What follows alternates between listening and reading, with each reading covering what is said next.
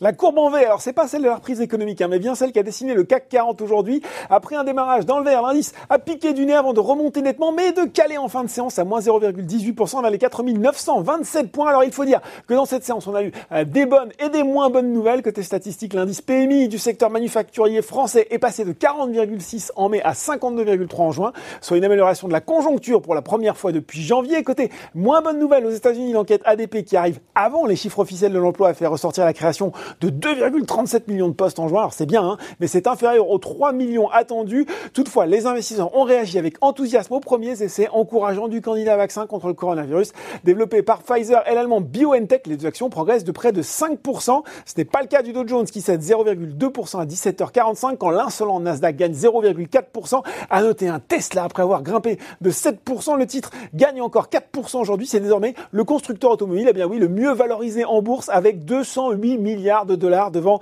euh, les 201 milliards de Toyota. Sur le marché français, côté hausse, Virbac est en tête des progressions du SBF 120 devant Ubisoft qui reste dans la partie. On attend la sortie le 12 juillet de ce nouveau jeu dont je vous parlais, un Hyperspace présenté comme un concurrent de Fortnite.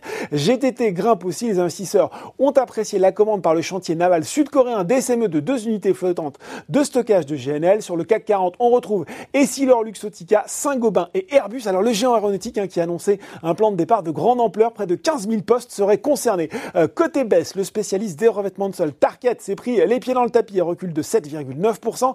Derrière, Renault était en marche arrière. Hein. Alors en France, les ventes de véhicules neufs ont certes rebondi de 1,4% en juin, mais elles cèdent 39% sur le semestre. Et eh bien pour la marque aux losanges, les ventes ont-elles baissé de 36,1% depuis le 1er janvier? La chute devrait être proche de 20% sur l'année. Genfit et Forestia faisaient également grise mine aujourd'hui.